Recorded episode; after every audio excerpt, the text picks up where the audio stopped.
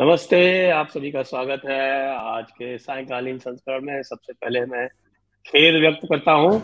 आज का ये जो विलंब हुआ उसके लिए। और विलंब का कारण विशेष हम्म, आपको जब पता चलेगा तो आप अत्यंत प्रसन्न होंगे। तो हम हमारे साथ जुड़ रहे हैं। हमारे साथ जुड़ रहे हैं सरदार रवि रंजन सिंह जी। और रवि रंजन सिंह जी आज आपको कुछ विशेष बातें बताएँगे। आजकल खालिस्तान का मामला बहुत चल रहा है। तो सरदार रवि रंजन सिंह जी बताएँगे कि खालिस्तान का भगवान कौन है? जी रवि रंजन सिंह जी आप बताएँ कि ये जो खालिस्तानी है आजकल इनका भगवान कौन है? जी राम राम सत श्री अकाल। जय जनेन्द्र, वाडेकम। अभी पीछे एक हमारे माननीय सांसद हैं, सिमरनजीत सिंह जी मान। अब सांसद हैं तो प्रोटोकॉल से उनको माननीय ही कहना चाहिए तो बहुत माननीय, अति माननीय है। हालाँकि कुछ लोग उन्हें सिमरनजीत सिंह बेईमान कहते हैं, पर मैं उन्हें मान ही कहूँगा। अब पीछे पीछे इन्होंने एक इंटरव्यू दिया कि अमृतपाल सिंह को नेपाल के रास्ते से नहीं जाना चाहिए, पाकिस्तान के रास्ते रावी पार करके पाकिस्तान जाना चाहिए, यहाँ जाना चाहिए, वहाँ जाना चाहिए। तो राहुल के ऊपर तो उसकी तो चली गई, उसको तो सीट कैंसिल हो गई, उसकी तो वो जो भी हुआ। अब एक सांसद होने के नाते मैं अमृतसर अमृतपाल सिंह की बात नहीं कर रहा, अमृतपाल सिंह जो कर रहा है, ठीक कर रहा है, गलत कर रहा है। उसने कोई संविधान की शपथ नहीं ली हुई। इन इन साहब ने संविधान की शपथ ली हुई है। ये भारत के माननीय सांसद हैं सिमरनजीत सिंह जी मान। और ये एक आदमी जो देश के खिलाफ आवाज़ लगा रहा है, अमृतपाल सिंह। जिसको सरकार ढूंढ रही है, उसको ये रास्ते बता रहा है, क्योंकि इसे पंजाब के हर नाके, हर बॉर्डर का सॉरी इन्हें इसे नहीं, माननीय सांसद हैं। तो इन्हें हर नाके का पता होगा आईपीएस रह चुके हैं।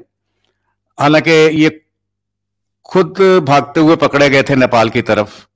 अब पकड़े गए थे या पकड़ा जाना किसी योजना का हिस्सा था, परंतु ये उनको सलाह दे रहे हैं कि आप इस रास्ते से जाइए, उस रास्ते से जाइए। यानी एक आदमी जिसको पुलिस ढूंढ रही है, उसको ये रास्ता बता रहे हैं। और ये भी बता रहे हैं कि पाकिस्तान में आपको जाके कोई असुविधा नहीं होगी। उसको इंडिकेशन दे रहे हैं।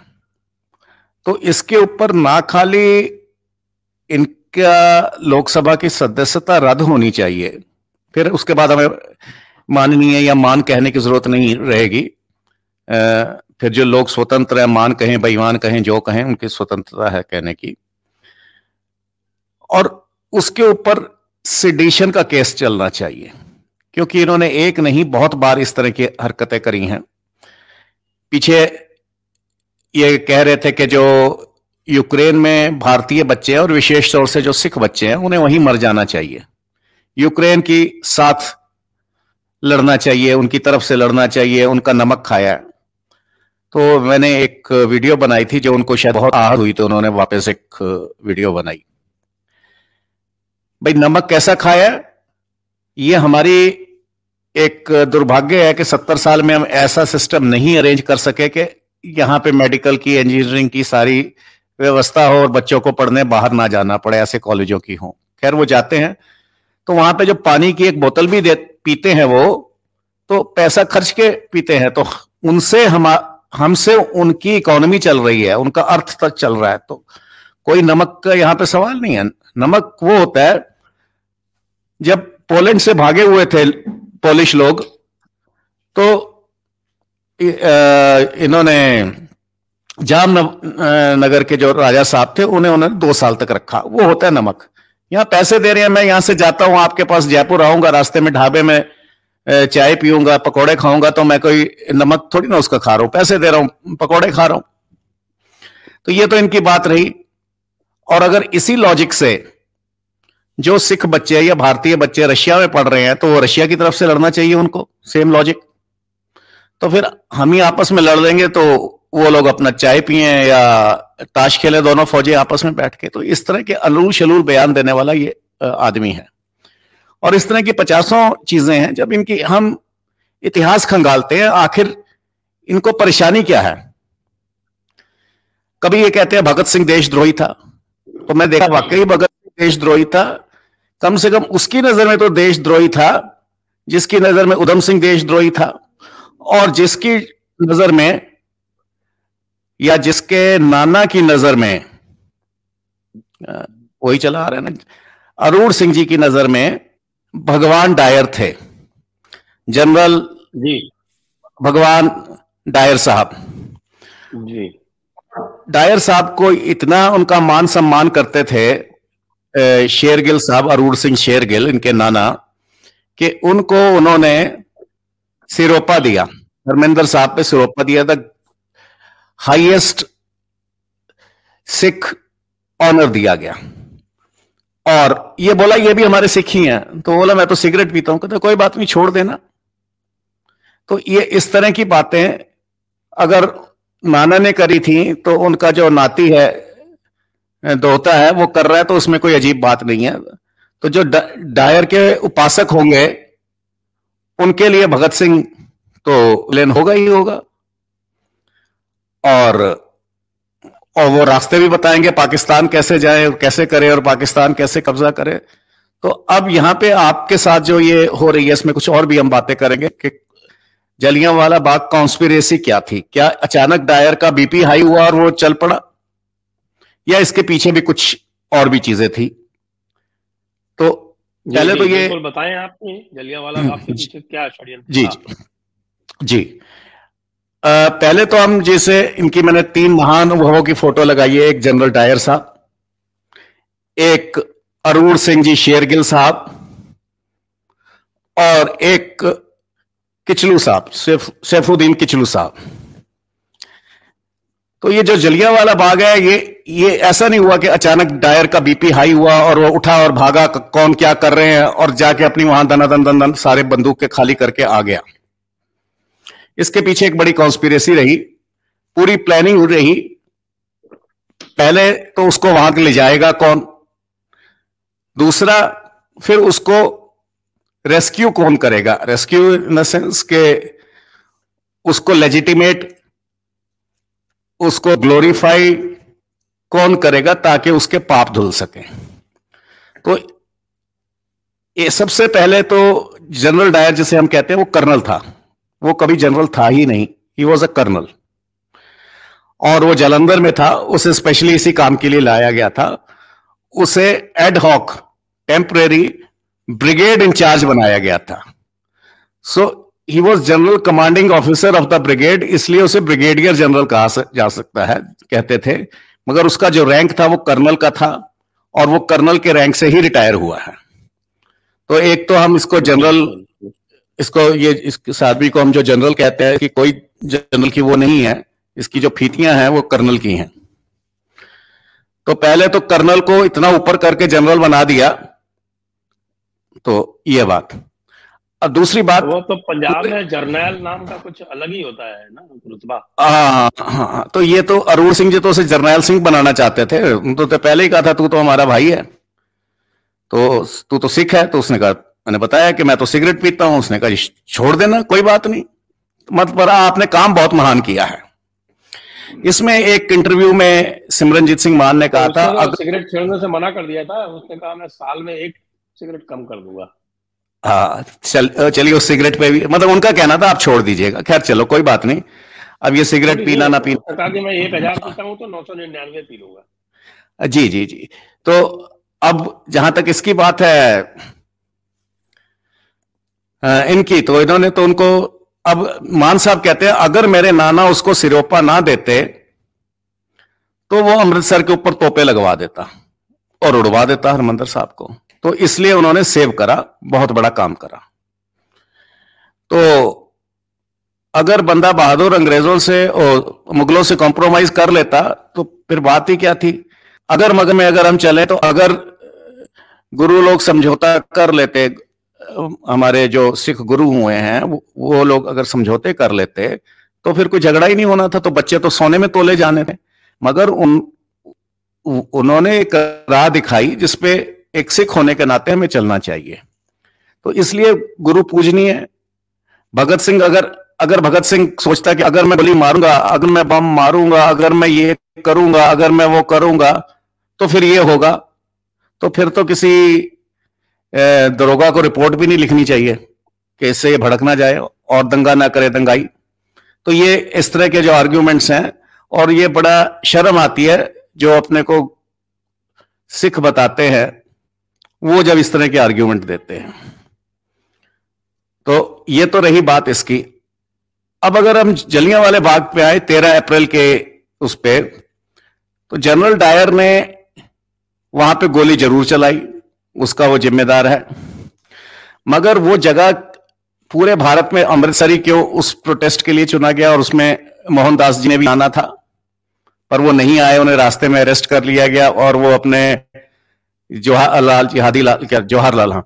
जवाहरलाल जी जो है, वो अपने प्रिज्म प्रिज्म प्रिज्म प्रिज्म पे निकल जाते थे, क्योंकि इन लोगों के लिए तो आगा खान पैलेस और ये होता था, ये कोई वीर सावरकर थोड़ी ना थे जिनका जिनको कोलू बना के बैल बना के कोलू चलवाया जाए।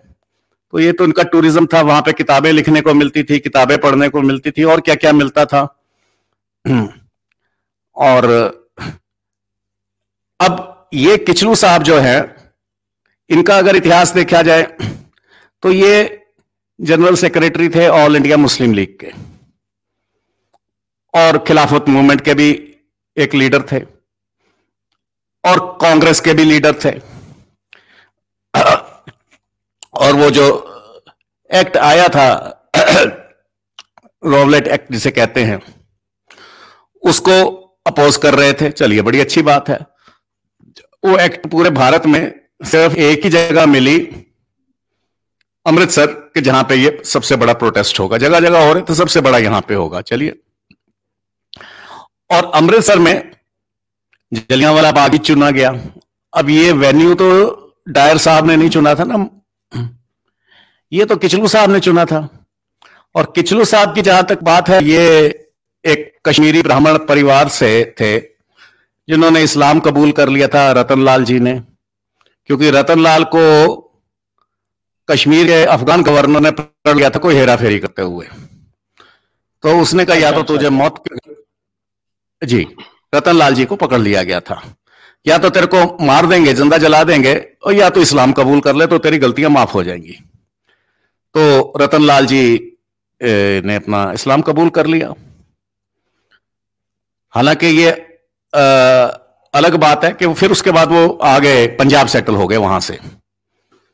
और वहाँ पे रतन लाल जी जो थे वो मुस्लिम नाम से आए और उन्हीं के परिवार से, उनके पोते शायद हैं ये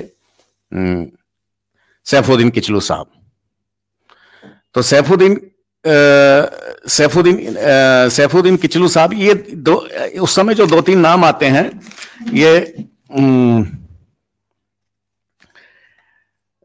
जो रतन लाल जी हैं इनका मैं ये करूँ थोड़ा सा सॉरी ये रतन लाल जी तो दूसरे एक सज्जन थे इकबाल जिसे मोहम्मद इकबाल कहते हैं कि रतन लाल जी का और इतिहास है। रतन लाल जी जो थे उन्होंने इस्लाम कबूल करा था और उनकी रिश्तेदारियाँ थी प्रिय पंडित जवाहरलाल जी नेहरू से। उनकी रिश्तेदारियाँ भी थी। और और जो ये, इनका जो जन्म था किचलू साहब का और इनके पिताजी का जन्म जो था, इन दोनों का जन्म पंजाब का अमृतसर का है। तो यानी किचलू साहब जिन्होंने ये वेन्यू सजेस्ट करा था, वो अमृतसर की गली गली चप्पे चप्पे से वाकिफ थे। इंग्लैंड पढ़ के आए थे। इनकी वहाँ पे बहुत से कांग्रेस के नेताओं से, नेहरू जी से भी दोस्ती थी। और तेरह अप्रैल से पहले मार्च से एक ये लोग आपस में मिल रहे थे, वहाँ पे डीसी से जाके इनकी कई तीन चार भेंट हुई है। इनके साथ में इनके जो साथी होते थे डॉक्टर सतपाल और हंसराज जी। हंसराज जी फौज से थे और उनका भी बड़ा प्रेम था नेहरू जी की तरफ़। तो ये सारी चीज़ें मिलती हैं।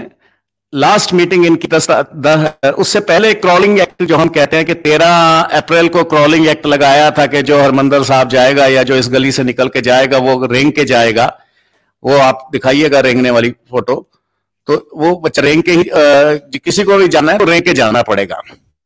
मतलब और जो डायर ने उसके लिए शब्द यूज़ करते has to move on all force यानी दो पंजे और दो हाथों पे चल के दो हाथों पे और दो पैरों पे चल के जाना है। आपको दो पैरों से नहीं जा सकते आप उस गली से। तो एक हमें यह है कि हमें बताया जाता है कि वो जलियाँ वाला बाग के बाद ये इस तरह की वो हुई थी। मगर ये इससे पहले ही ये दस तारीख को ही ऑर्डर लागू हो गया था, क्योंकि उससे पहले एक मैडम थी वहाँ पे, एक जो क्रिश्चियन मिशनरी थी, और वहाँ पे ठीक है मिशनरी वही काम कर रहे हैं जो उनको करना चाहिए। तो जो मैडम मिशनरी थी मर्सल शेयरवुड तो वो अपना प्रचार करती थी। अब कुछ लोगों को उसका प्रचार नहीं पसंद आया होगा कोई उत्तेजना हो गई इधर से वो हो रहा था तो उसमें किसी ने कहते हैं कि उनको मोलिस्ट कर दिया। हालाँकि मोलिस्ट की रिपोर्ट नहीं आती रिपोर्ट आती है कि मारा। अगर मारा भी और मोलिस्ट भी कर दिया किसी लेडी को निहत्थी लेडी को तो ये कोई अच्छी बात नहीं है। इसके लिए आ, हमें उसकी मतलब ये कहीं पे भी किसी भी लेडी को अगर ऐसा करा जाए वो गलत बात है चाहे वो मिशनरी थी चाहे वो कोई थी। परंतु एक्ट उसके बाद लगा था क्रॉलिंग एक्ट और ये क्रॉलिंग एक्ट फिर उसमें कंटिन्यू हुआ तेरह अप्रैल को कि अब जो भी जाएगा ऐसे जाएगा और वैसे जाएगा चार हम्म, मतलब जानवर की तरह आपको रिंग के अंदर जाना है कीड़े की तरह। तो वो एक दिखाना था कि आप कीड़े मकोड़े हो। तो एक तो किचलू साहब जो थे ये जो ये हैं ये आपको देख रहे होंगे शायद तो जी, इनका जी, जी. बहुत बड़ा योगदान है उस जगह को सिलेक्ट करने में और उससे पहले वहाँ पे डीसी से भेंट करके आने में और इनके जो चेले थे हंसराज इनको कृपा करके महात्मा हंसराज से ना क्योंकि दोनों पंजाब से थे तो कई महात्मा हंसराज एक आर्य समाजी थे और वो अपना अंग्रेज़ों के खिलाफ लड़ रहे थे।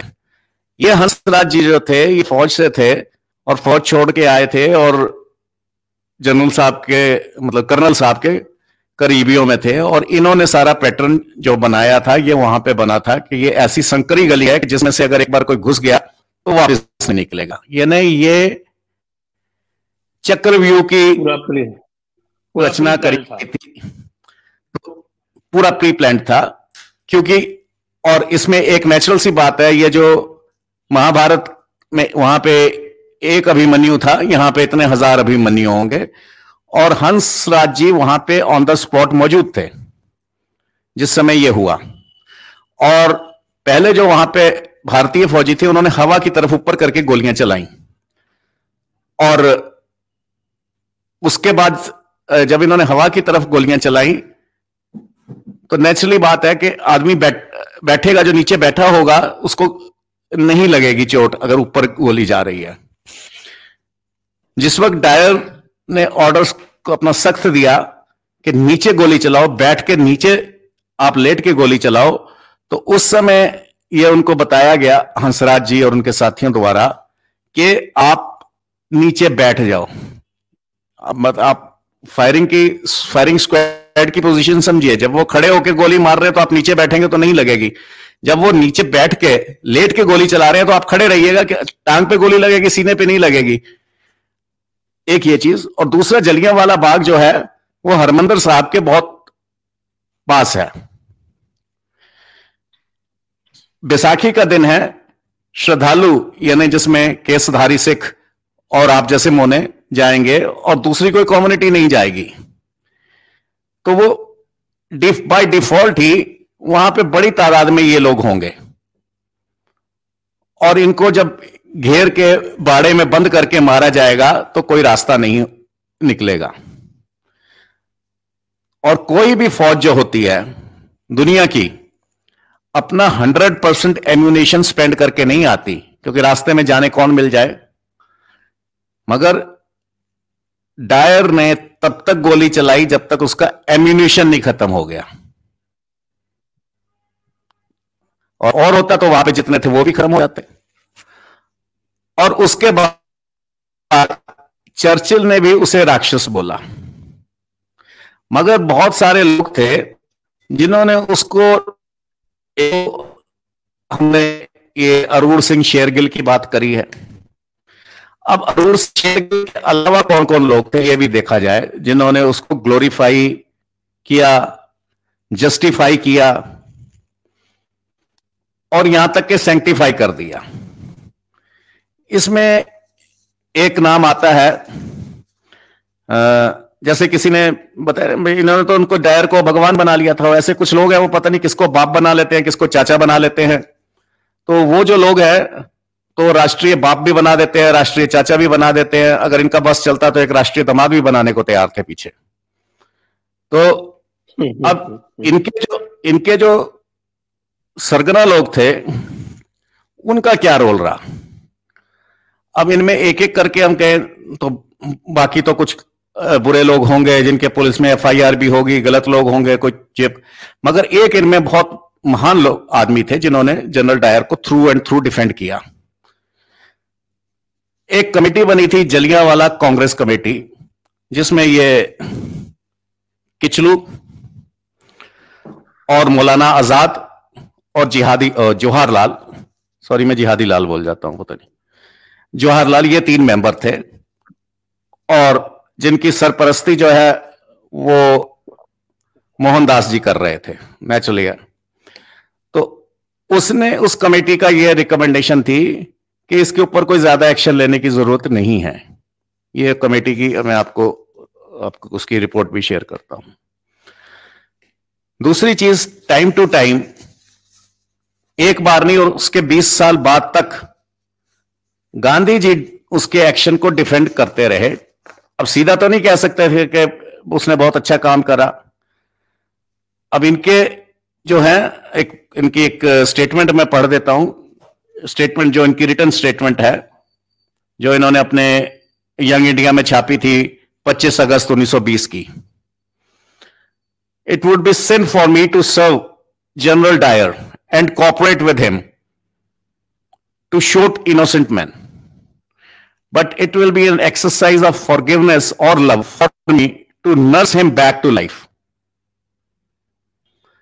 क्योंकि वो उसके बाद कुछ विचलित हो गया था, उसको कुछ पैरालिसिस हो गया था।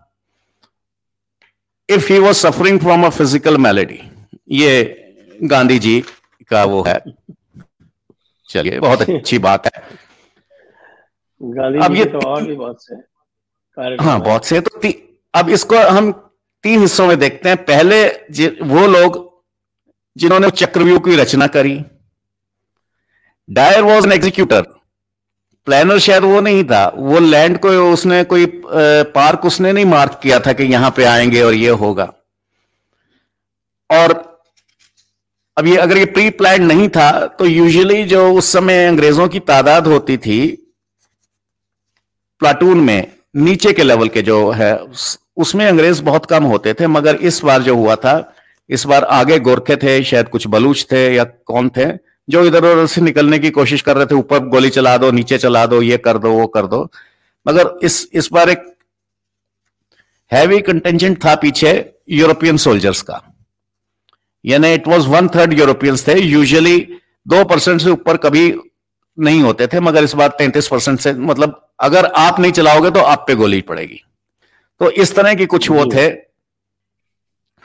और वो बड़े कॉन्फिडेंस से अपना सारा एम्यूनिशन खाली करके गया। दुनिया में कोई आर्मी अटैक करने के समय पूरा एम्यूनिशन आपको घिर जाए तो अलग बात है फोर्ट में तो तो करेंगे। तो पहली टीम वो थी टीम ए जिसने उस जगह की प्रो, प्रोग्राम उस प्रोग्राम करी और उस जगह को फिक्स करा कि यहाँ पे ज़्यादा से ज़्यादा लोग मरेंगे। अब ये ये किन साहब की फ़ोटो है? जी ये डॉक्टर सतपाल जी की फ़ोटो है। आ, मैं आपको मैं दिखाई देता हूँ इनके क्योंकि ये बहुत आ, महान लोग थे। इनकी फ़ोटोज़ दिखाना बहुत ज़रूरी है। और अब ये सारा एम्यूनिशन खाली करके जाते हैं और बड़े कॉन्फिडेंस से कि कुछ नहीं होगा। अब उसके बाद जिस समय इंग्लैंड में इनके खिलाफ होता है तो गांधी जी के बयान आते हैं अलग अलग के जब उनसे ये पूछा गया कि उसे तो पैरालिसिस हो गया, कर्मों का फल है तो वो जो अपने को बताते थे कि मैं गीता को बहुत मानता हूँ और गीता में तो कर्म की बात है तो ये कहते हैं कि नवजीवन में एक नवजीवन जर्नल में वो क्या लिखते हैं? General Dyer had dare to spare income for the victims of the families of Jallianwala Bagh. ये गांधी जी ने लिखा है नवजीवन में। फरवरी 1921 के एडिशन में। और उसके बाद इनका प्रेम यहाँ पे नहीं रुकता। 1938 में फिर जब वो कहते हैं कि 1938 का भी इनका एक बहुत अच्छा वो है। 1926 में भी मतलब बार बार बार बार, एक बार नहीं, पचास बार। उसका रिज़ल्ट ये हुआ कि जिस डायर को कोर्ट मार्शल में कुछ बड़ी सजा होनी थी उसको एक माइनर पनिशमेंट दी गई और नॉट ओनली पनिशमेंट दी गई एक अवार्ड भी दिया गया छब्बीस हज़ार पाउंड का। मतलब उस जमाने के छब्बीस हज़ार पाउंड आज आप आ, समझ सकते हैं उसकी क्या वैल्यू होगी। तो जी आज के छब्बीस लाख पाउंड होंगे तो। हाँ इतना तो कम से कम होना ही चाहिए। तो ये उनको इनाम इसलिए मिला क्योंकि एक भारतीय वर्ग था जो उसको हीरो मान रहा था। और यही लोग उधम सिंह को टेररिस्ट बोलते थे, बेटा, इनकी जरा हटा दो, अब हम अपने उधम सिंह जी की फ़ोटो लगाएँगे। तो ये तो इसलिए डेमोन्स्ट्रेशन के लिए लगाई थी फ़ोटो कि इनका इनका भी शक्ल पता लगनी चाहिए। अब ये रहे नहीं नहीं तो और हमारे पास वो नहीं नहीं तो इनको, इनकी तो थाने में भी सबकी फ़ोटो लगनी चाहिए। कि ये है, जैसे वो जगह जगह लगी होती है ना, जेब कतरों से सावधान और नीचे उनकी फ़ोटो लगी होती है। तो खैर इनके जो हेड थे वो जो चीफ थे वो डायर साहब थे और ये दो तीन चेले थे के हंसराज जी की अभी हमें चित्र उपलब्ध नहीं हुआ। खैर हंसराज जी भी उन, उनका भी नरकवास मेरा मतलब स्वर्गवास हो गया। तो अब ये सब नरकवासी नरकवासी लोग हैं इनके बारे में क्या ज़्यादा बोलना। पर जो हमको जानना है वो ये जानना है कि हम जो समझते हैं Dyer was the butcher of Amritsar yes he was वो मगर उसके वो एग्जीक्यूटर था उसके प्लानर और डिफेंडर कौन थे ये भी हमें देखना पड़ेगा। जी जी वही वही इंपॉर्टेंट बात। अब गांधी जी चले उनको भी आना था मगर वो अचानक आ नहीं सके किसी कारण से शायद अरेस्ट कर लिया गया उन्हें रस्ते में। तो ये अरेस्ट भी एक बहुत अच्छा वो होता है कि आदमी पहुँच नहीं पाता तो ना वहाँ पे होगा। अब ये उधम सिंह जी की लगा दीजिए आप फ़ोटो। जिनको हम जानते हैं और जो, जिनकी मेरे ऑफ़िस में हमेशा इनकी फ़ोटो रहती है और दिल में भी रहती है। तो ये सारी चीज़ें जो हैं सो इट इज़ ए कॉन्स्पिरेसी वो स्पॉन्टेनियस नहीं था। ये कॉन्स्पिरेसी थी और जिसके कौन कौन करेक्टर है, ये अभी मैंने आपसे शेयर करा। अब इन, अब ये करेक्टर्स तो रहे नहीं तो इनको तो इनको तो ट्रायल हो नहीं सकता। पर कम से कम हम इनको समझें, इनको ही, और इनके जो संताने हैं, चाहे वो बायोलॉजिकल संताने हैं, चाहे वो इंटेलेक्चुअल संताने हैं तो उनका देश विरोध का काम करना स्वाभाविक है। इसमें कोई वो नहीं है।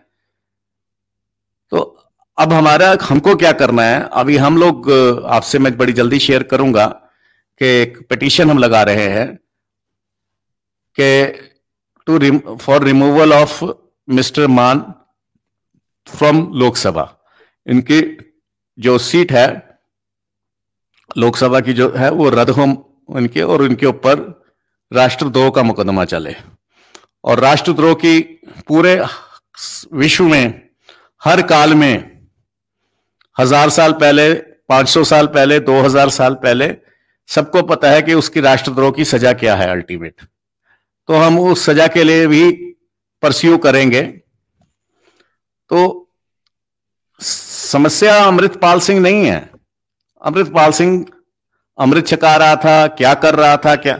समस्या डायर भी नहीं है। डायर ने जो करा, उसने वही करा जो उसको करना चाहिए था। एक अंग्रेज़, एक नस्ल प्रस्त अंग्रेज़ होने के नाते उसने वही करा। मगर जो हमारे थे, जो कल तक कश्मीरी ब्राह्मण थे, जैसे इसमें नेक्स्ट उसमें हम करेंगे जो एक, इकबाल सपरू जी थे, जो वो खुद भी एक ब्राह्मण परिवार से थे तो ये जो सेकंड थर्ड जनरेशन में जाके या तो इनको प्रूव करना पड़ता है कि अब हम पक्के हो गए हैं तुम्हारी तरह। सर्टिफिकेट चाहिए ना। जो दस पीढ़ी से जो अरब से आया है उसको किसी सर्टिफिकेट की ज़रूरत नहीं है। तो इनको सर्टिफिकेट की ज़रूरत रहती है तो वो सर्टिफिकेट लेने के लिए कुछ भी करते हैं किसी हद तक जाते हैं। अब क्या वजह थी जो ये सारे जि, जितने करेक्टर्स हमने हंसराज और ये और वो पकड़े मतलब इन सब का क्या रोल था? और कम से कम हम जैसे हमारे मित्र हैं, आपके मित्र हैं नीरज अत्री जी, ये बहुत सारी टेक्स्ट बुक्स के ऊपर काम कर रहे हैं, काफ़ी इन्होंने रेवोल्यूशनरी काम करा है, सुधार लाए हैं। आप एक अपना एक बहुत बड़ा आप काम कर रहे हो, जयपुर में बहुत काम हो रहा है, बहुत हमारे मित्र कर रहे हैं, वहाँ पे काम, रत्नु जी कर रहे हैं, बहुत काम हो रहा है। तो हमें कम से कम ये पता होना चाहिए कि अपने बच्चों को ये ना पढ़ाएँ कि डायर अकेला जिम्मेदार था। पहले उस चक्रव्यूह की संरचना करने वाले कौन कौन थे? फिर उसके बाद डायर को बचाने वाले कौन कौन थे? छब्बीस हज़ार पॉइंट उसको दिलवाने वाले कौन थे? कौन सी कमेटी थी जिसने उस उसके उस, कहा कि उसके ऊपर कोई बड़े एक्शन की ज़रूरत नहीं है? और हल्का फुल्का कोई डिपार्टमेंटल एक्शन हो गया और ये हो गया और जब वो पैरालिसिस हो गया उसको डायर को तो उस समय ये जब कहा उन्होंने कि कर्मों का फल उन्होंने कर्मों का फल कुछ नहीं है। आ, इसमें गांधी जी कहते हैं talking about Dyer and O Dyer जो लेफ्टिनेंट गवर्नर थे पंजाब के जिसको उधर सिंह जी ने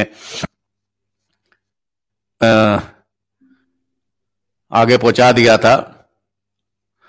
तो उसके बारे में कहते हैं we may forgive Dyer and Dyer and O Dyer for Jallianwala massacre but we can not afford to forget अब भैया फॉरगेट तो अपने बड़ों को कोई नहीं करता, अपने लीडर्स को कोई नहीं करता तो he never forget but forgave him अब ये जो फॉरगिव करने वाले थे, ये या इनके साथ और भी थे तो भाई, तुम्हारा कौन मरा था वहाँ पे?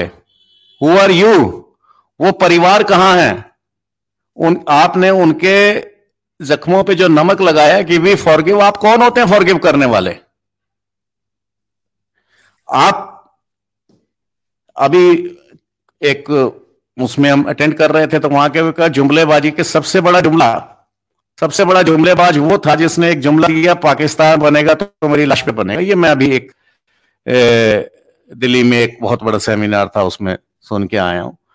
तो वो तो ये वो तो, जो तो, सबको पता है वो तो हमारे बाबा मोहनदास जी थे। जी जी। तो अब क्या हम मोहनदास को इससे मुक्त कर सकते हैं? डायर डायर क्षमा प्रयोजना से क्या उनको मुक्त कर सकते हैं? तो क्या उनका इंटरेस्ट था? और जो लोग भगत सिंह को और उधम सिंह को उनके लिए भी कोई दो शब्द बोल देते? वो तो उनके लिए टेररिस्ट थे, गुंडे थे, बदमाश थे, उनका तो ट्रायल भी नहीं होना उनका तो उनको तो फांसी में उनको कोई इतराज नहीं था। हाँ मगर डायर साहब का ट्रायल में उनको इतराज था। तो ये एक बड़ी अजीब चीज़ें हैं जैसे जैसे हम इन चीज़ों को हम अपने बड़ों से सुनते आए थे अब हमारे पास कुछ ऐसे सिस्टम्स हैं जिससे हम पता कर सकते हैं लाइब्रेरीज में जा सकते हैं इंटरनेट है, कई चीज़ें हैं। आज से कुछ साल पहले अगर मैं कहता तो साहब ये प्रूव करिए तो अब कम से कम इंटरनेट ने ये तो करा अच्छा और बुरा, ये तो दो धारी तलवार है। तो ये, आज का जो था तो मैं तो ये कह रहा था, ये समर्पित है। भगवान श्री जनरल डायर साहब को और उनके भक्तों को क्योंकि उनकी न, उनकी नज़र उनके भक्तों में तो वो भगवान थे हालाँकि हमारी नज़र में चाहे वो कुछ भी रहे हों हम उन्हें कहते हैं कि वो एक नस्ल प्रस्त दरिंदा था मगर उनके भी उपासक हैं भारत में तब भी थे और आज भी हैं। और डायर की नस्ल अभी खत्म नहीं हुई बहुत सारे डायर और डायर की संतानें यहाँ पे हैं। तो अब इसको कैसे देखेंगे? ये आप जैसे जो इस समय बिल्कुल सही बात करें आप और अरूर सिंह की संतानें भी बहुत सारी घूम रही हैं। जी। और डायर की भी घूम रही हैं तो डायर और अरूर सिंह का अभी भी आप देख रहे हैं पूरा का पूरा नरेटिव ही वही चलाते हैं जो अंग्रेज़ों ने उनको सिखाया उस समय। अरूर सिंह ने हेड ग्रंथी होने के हिसाब से तो उन्होंने पूरे सारे जितने भी उनके अंडर में जितने भी गुरुद्वारे उस समय आते थे। बाद में तो अंग्रेज़ों ने उनको सारे गुरुद्वारे बख्शा दिए। लेकिन उस समय भी जो गुरुद्वारे आते थे उसमें उन्होंने एक गीत चलवाया था लख लख राज सवाया टोपी वाले दा। ये टोपी वाले मतलब अंग्रेज़ों का राज जो है वो सवाया राज है वो लाखों साल तक चले। तो वो लख लख राज सवाया टोपी वाले दाले दा जो है अब जो आज के खालिस्तानी है वो उसी टोपी वाले की जगह पे वो पाकिस्तान वालों को तो अब वो उनका क्या है कि लख लख राज सवाया आई एस अब वो हैट की जगह वो जालीदार टोपी हो गई है। आ, हाँ, तो अब तो और दूसरी बात हो है। और टोपी वाले दा की जगह आईएसआई वाले दा कर दे वो तो आईएसआई के तो ये हाँ कह रहे हैं कि वहाँ चला जा भाई अमृतपाल। चलो भले आदमी चला भी गया तो वहाँ पे खाएगा क्या? अपना तो के पास खाने को है नहीं। खैर चलिए, अब दूसरी जो बात है, ये ये खाली अरूर सिंह पहले नहीं थे। रंजीत सिंह के, को उखाड़ने में भी बहुत सारे अरूर सिंह थे। एक अरूर सिंह नहीं था। उसके जीवन काल में उसके खिलाफ साजिशें चली महाराजा साहब के खिलाफ, और उसके बाद नोनिहाल सिंह की मृत्यु और ये जो सब कुछ हुआ, और दलीप सिंह का जाना, वो फिर कभी किसी और सेशन में लेंगे। तो ये लाइन वही चलती आ रही है। तो ये तो सब जिसका जो डीएनए होगा, वो होगा। वो वही करेगा जो उसके बाप दादाओं ने करा है। कभी इधर उधर चेंज हो भी जाते हैं। जैसे रतनलाल जी के जो पिताजी थे कन्हैया लाल जी तो उन्होंने तो सपरू जी वो और थे। रतनलाल जी पकड़े गए और फिर जब वहाँ पे सिख गवर्नर आया तो वहाँ से भाग भी गए, फिर वो सियालकोट आ गए। तो ये तमाम चीज़ें हैं, मगर सोच वही है, लाइन वही है ब्लड लाइन इज़ कहते हैं, यहाँ पे ब्लड इज़ थिकर देन यहाँ पे तो मैं विस्की कहूँगा, क्योंकि ये लोग blood blood is thicker than whisky क्योंकि शराब का बहुत सेवन करते हैं। ये डायर के डायर भी बहुत बढ़िया आदमी थे। तो अब इस समय जो पंजाब में हाल है तो ब्लड इज़ थिकर देन अब इसकी भी बहुत छोटे नशा हो गया बहुत बड़े नशे चल रहे हैं वहाँ पे। जी।